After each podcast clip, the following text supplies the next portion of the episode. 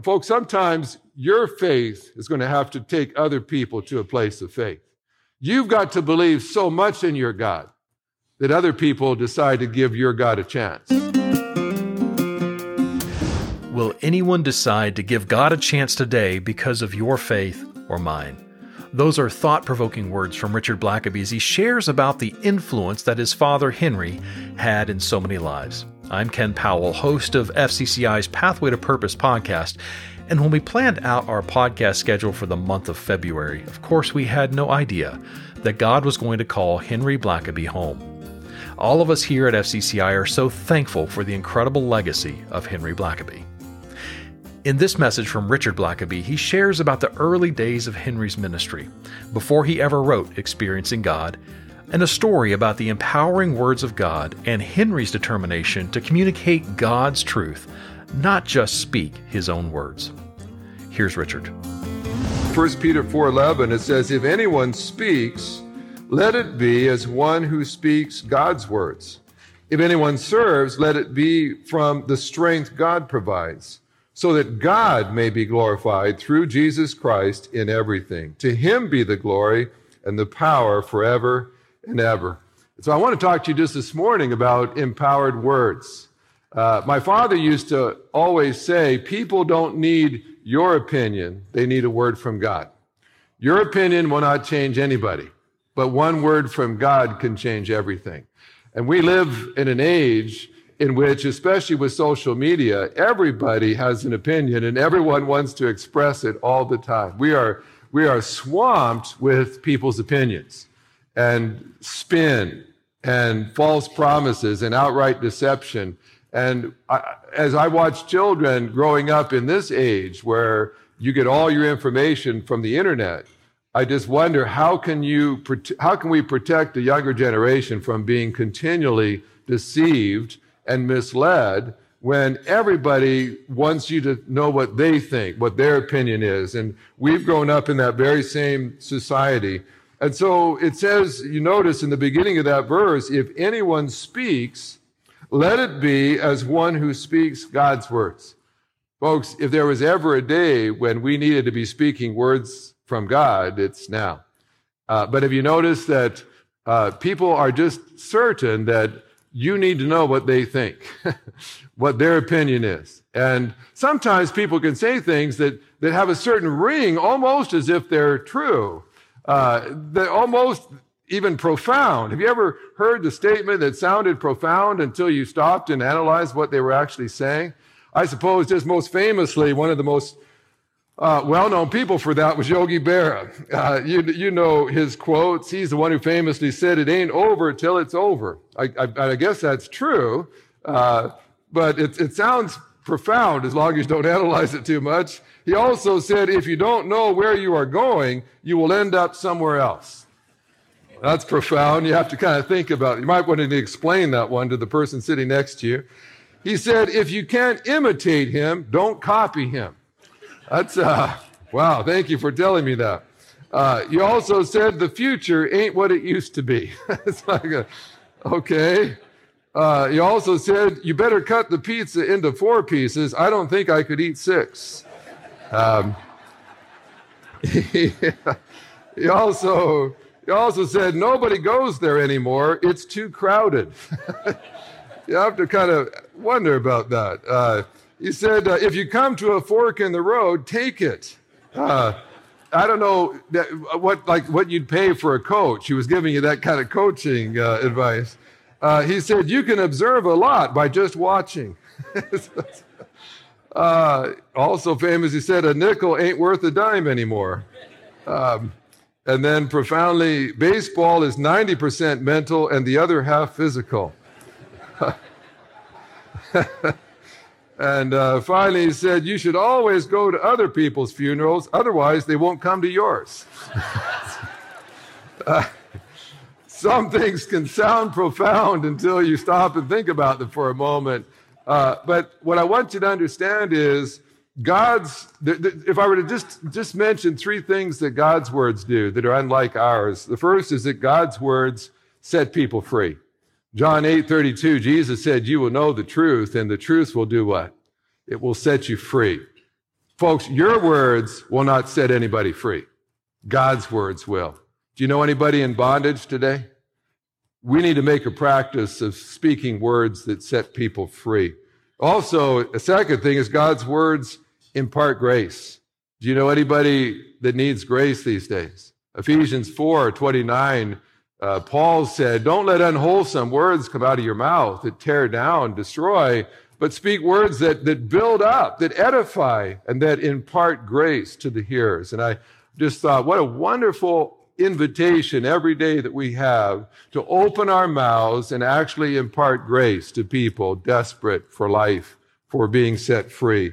And then a third thing I would just say is that God's words also impart blessing. Um, and I'll tell you what, it, I, I, as I look at the angry marches in society today down public squares, I see the angry rants on social media, I just feel like here are a bunch of people who've never been blessed. They are acting like unblessed people. They're angry. They feel like they've been cheated, that no one cares. And so they're just going to keep shouting until someone takes them seriously. And then Peter says, but if you're a follower of Jesus, speak words that come from God. And when you do that, you will set people free. You will bless them and, uh, and you will impart grace to them. And I, you know, I, as I as I shared yesterday, I've been thinking a lot about my parents as they kind of have come uh, near the end of their lives. And uh, one, one of the things that has struck me about my father, of course, he's written best-selling books that have been read by millions of people. He's preached in in stadiums with forty thousand people uh, there to hear him. And and I often have people tell me they appreciate his writing, his speaking.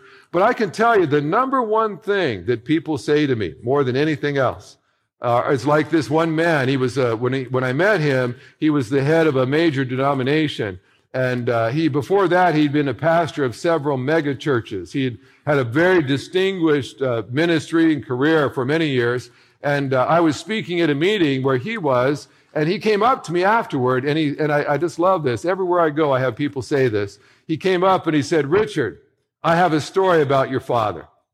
And I tell you what, what a, what a heritage that is for me. That everywhere, I can't go anywhere in the world without someone wanting to tell me how my father, God used my father to bless them.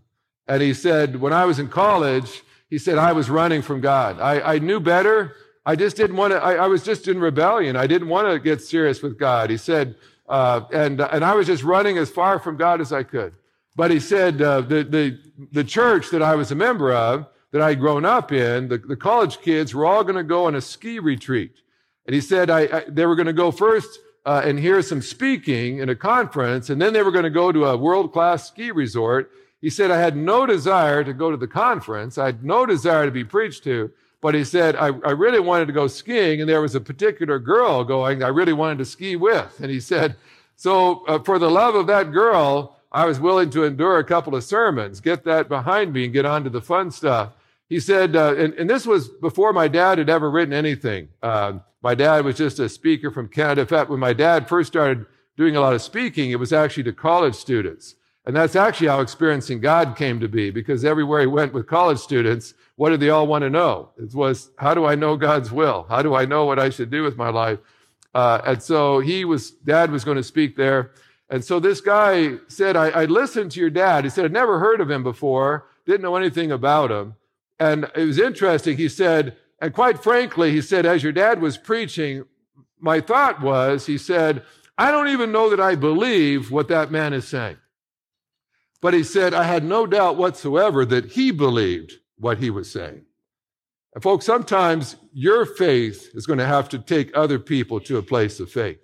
You've got to believe so much in your God that other people decide to give your God a chance, give him a, at least an opportunity. And, and so this man said, I was just so confused after hearing your dad. He said, I just felt something inside me said, you should go talk to that man. But he said, I don't want to talk to the preacher. The last thing I intend to do is that. And so he said, and, and there was a line forming because it was lunchtime and, uh, and people were, a lot of people were leave, heading to the cafeteria, but he said a line was forming of people that wanted to talk to your dad. And so he said, I decided to get in the line, but he said, I got to the very end of the line. I figured the speaker's never going to take this long to talk to, to, to everybody in line. Their lunch is on. And he said, so anytime anyone came to get in line, I was, oh, you go ahead of me, go ahead of me. And he, he said, uh, so he was the very last person in line. He led everybody else in front of him. He said, I thought that was smart. He said, because I thought for sure he'll never get to me. But he said he didn't, he didn't quit. He said at one point, handlers came and were trying to take him away to lunch. And my dad, uh, my, my dad's comment often was, uh, well, how do I know if my divine appointment isn't the last person in line today? He said, I would hate to miss my divine appointment. Now, this man in line didn't know that. That was my dad's attitude. So, he, uh, so finally, he said, the problem with my strategy was that because I was last in line, when I got up to your dad, there was no one else in that 4,000 seat auditorium except me and your dad. And I'll never forget, he, as he's remembering, this is a man now leading a major denomination, thousand plus churches, all of a sudden, as he's remembering back to his college days, his days of rebellion, he, he got kind of emotional. He stopped. And then he's trying to think of how to explain what happened next. And finally, he looked at me and he said, Richard, the next 10 minutes changed my life. And he said, anyone who ever asks me, how have you done what you've done? How have you been a pastor and, and been used so mightily of God? And how do you lead a thousand plus churches today? He always says, it all began with a 10 minute conversation with Henry Blackaby. And I thought, and I've had so, you know, what's interesting is he never did tell me what my dad preached. Never told me the sermon. Uh, never told me of a book he read of my dad. He said it was a 10 minute conversation. And he said in the next 10 minutes, I just felt like I was the most important person in your dad's world. He gave me all of his attention and uh, spoke words that weren't his words, they weren't my dad's opinions. They were words of God, and it changed his life. And uh, and so many times, what people will tell me is it was the conversation they had with my dad afterward. It was the conversation they had while he, they were driving him to the airport that changed their life. And you know what I understand? Not all of us will get on a platform and preach sermons. We won't all write books. But folks, we can all have conversations. We can all talk to people. And how many minutes does it take when you are sharing a word from God until someone's life is transformed and changed? Uh, how many how many words of grace do you have to share before things start happening in other people's lives? But it, but what I, what has intrigued me of late is God looks out over American society and can you imagine what must go through God's heart and mind as he sees Americans absolutely deceived? I mean, believing lies. Their whole life is chasing a lie. And they're, they're completely forfeiting their future. They're destroying relationships. They're destroying their own bodies at times. They're ruining their futures because they believe lies. Do you, do you not think that as Almighty God watches America being deceived, that he desperately wants them to know the truth. And I can only imagine God frantically looking around to find, do I have a servant anywhere in the premises that I can go and send to give my words to that poor deceived individual? But I'll tell you what, a lot of times what happens is you have some deceived person maybe wandering into church on Sunday, but instead of hearing the saints sharing words from God, they're hearing the saints sharing their opinions about politics. Or there are saints arguing over whose college football team is better.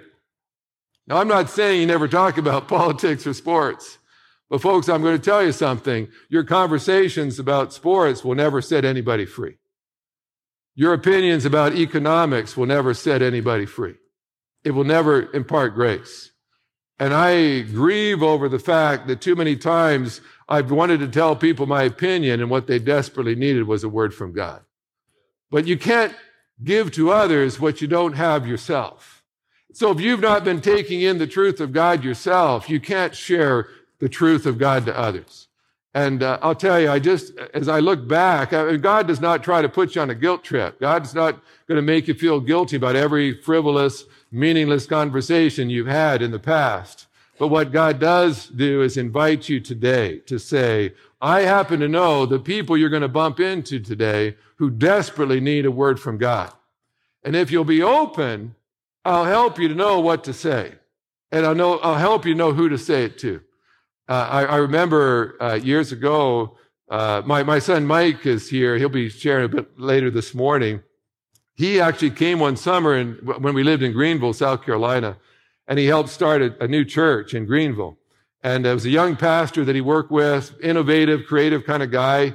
Uh, they did some really interesting things in the community. And, and so because our son had helped start this church, my wife and I and our other two kids, we decided to go to that church plant. We, we'd been going to First Baptist in town, uh, but we decided to come over to this church plant and met in a YMCA building. Uh, you know, the, the, the, First Baptist was a very nice uh, building and facility and nice people, but we're meeting in a, in a Y, we're setting everything up. And the pastor was a, a nice guy, young guy, but it, wasn't what church like I was used to. He, he wore kind of tattered jeans. I, I thought we should take up an offering to get our pastor jeans that, you know, didn't have holes in them, but apparently that's what you do. And, and, and the, the music was pretty loud. And at times the pastor would say he, he, he needed a, a, bit of a filter at times. Some of his illustrations were just like really were probably should have been, uh, you know, rated adults. I think some of his illustrations, like I'm not, there's children listening to this. He, he, he was just a good person, but not necessarily the pastor I just would have chosen for myself. Uh, but you know what? I just felt like I, we should encourage this guy. And so, um, and he was doing some really good things. And he felt a little intimidated because he knew that I traveled around and spoke all the time and wrote books. And here I, when I was in town, here I was in the audience to, to hear him preach. And so he'd asked me to mentor him and I'm trying to walk with him, encourage him. And I'll never forget one Easter, they, uh, that church did an interesting thing. They, they'd gone to the community and said, Hey, we, would like to be a blessing to the community. And what can we do to help? And they said, well, we used to do an Easter egg hunt for the community, but uh, because of uh, lower taxes and so on, revenues, we had to stop doing that. And so this little church running less than 100, they said, uh, well, we'll do that. We'll, we'll, we'll provide that for the community. And so the day, Saturday before Easter, they had filled up uh, a, a, fields with, with Easter eggs and candies and uh, they got my, my, my son, my two sons to play in a kind of a rock band playing Christian rock, or not Christian, just rock classics in a pavilion and they had all kinds of vendors. It was a great event. Well, they got like 8,000 people came that one year. 8,000 people to a church running less than 100 is ministering to 8,000 people from the community. It was awesome. And then Sunday morning came around and I remember uh, the pastor, he did a, a, very creative kind of sermon that day. And I mean, I've heard lots of sermons uh, my life. I preached lots of sermons, but I was really intrigued by what the guy did. It was very creative, very thoughtful. In fact, I, I, I made a mental note. I, I, I, need to tell that man what a good job he's done. And so after the service, I, I looked to see where he was, but we, but of those 8,000 people at the park the day before, we had a lot of visitors the next day and he's, you know, frantically trying to meet all these new people. And so I, I, I, had enough sense. I just thought to myself, well, I can always tell him what a good job he did, but I need to get out, you know, I'm, I need to stay out of his way. He's trying to meet all the visitors. He doesn't need to talk to a church member now. He needs to be free to talk to visitors. I'll just, I'll tell him next time I see him what a good job he did. So I went home. But have you ever just felt like you just missed a divine opportunity. And I mean, it made perfect sense to me. When I was a pastor, I used to tell all my long-term members, don't be the first person to come after me as soon as the service is over. All the visitors are the first people leaving the building. Just leave me to them first. I'll, I'll stay around. So I, that's, that was my philosophy. It made sense to me. But as I go home, I'm just thinking, but I just felt like God wanted me to say something to that man. And so I get home and we're getting the Easter food ready. And I, I actually felt so guilty. I thought, well, I'll just send him an email. So I went into my office. I just said, Hey, Jay, I want to tell you this morning as I was listening to you preach, I said, you were masterful. I, I, have just never heard a sermon on Easter so creative, so engaging. I, and, and, and so that was fine. And then I, I just felt led to say something to him I had never said to any person before. I said, listen, Jay, as I watched you preach this morning, if I'd been your own father, I could not have been more proud of you today. Watching you, just sharing the word of God so clearly and so powerfully. I just was like a proud father this morning. And i have said that to my kids, my own kids. Never said that to anybody else. I felt like a father to them, you know, but now I'm getting old enough. I'm starting to feel like a grandfather to people. But I, I said that that morning. And then I went and had my Easter dinner. Well, I came back later to check my emails, and there was a reply from Jay. And the subject was, wow. And I thought, what is that? So I, I, I read his message. He said, I can't believe what you sent me. He said, uh, today, he said, my father came to the, my church for the first time. He said, my father is not a Christian. He said, my father was in the park and saw 8,000 people we were ministering to. Today was the highest attendance we've ever had in our church. My dad got to see it. And he said, after the service was over, my dad helped us gather the chairs together and, and load things back up in the trailer. And finally he said, we're about to go for lunch. And he said, my dad turned to me just as we're about to leave the auditorium. And he said, son, one thing I just can't figure out. I said, what is it, dad? He said, I just can't figure out why you're wasting your life doing something like this.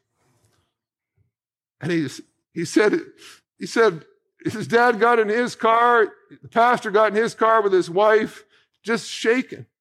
And he said, I looked at my wife and I said, I guess even when a man is 35 years old, he'd just like to know that his dad is proud of him. And he said, I guess as long as I'm in ministry, I'm never going to hear that from my dad. And he said about the, he said, I barely had those words out of my mouth when another email came in on my phone. And he said, it was from you. And you said how proud you were. And then you said the words, I felt like your father that morning. I couldn't have been prouder than if I was your own dad, standing there saying, well done. And he said, you'll never know how important it was to me in that moment to hear from you. Folks, I'll tell you what, in that moment, I realized that was God. Desperately knowing, here's a young man who's going to be devastated this morning. And he doesn't need someone's opinion about who the best football team is today. He needs someone who has a word from God to say, listen, this is what God has to say to you. you you've been torn down by this world, but God's going to build you up.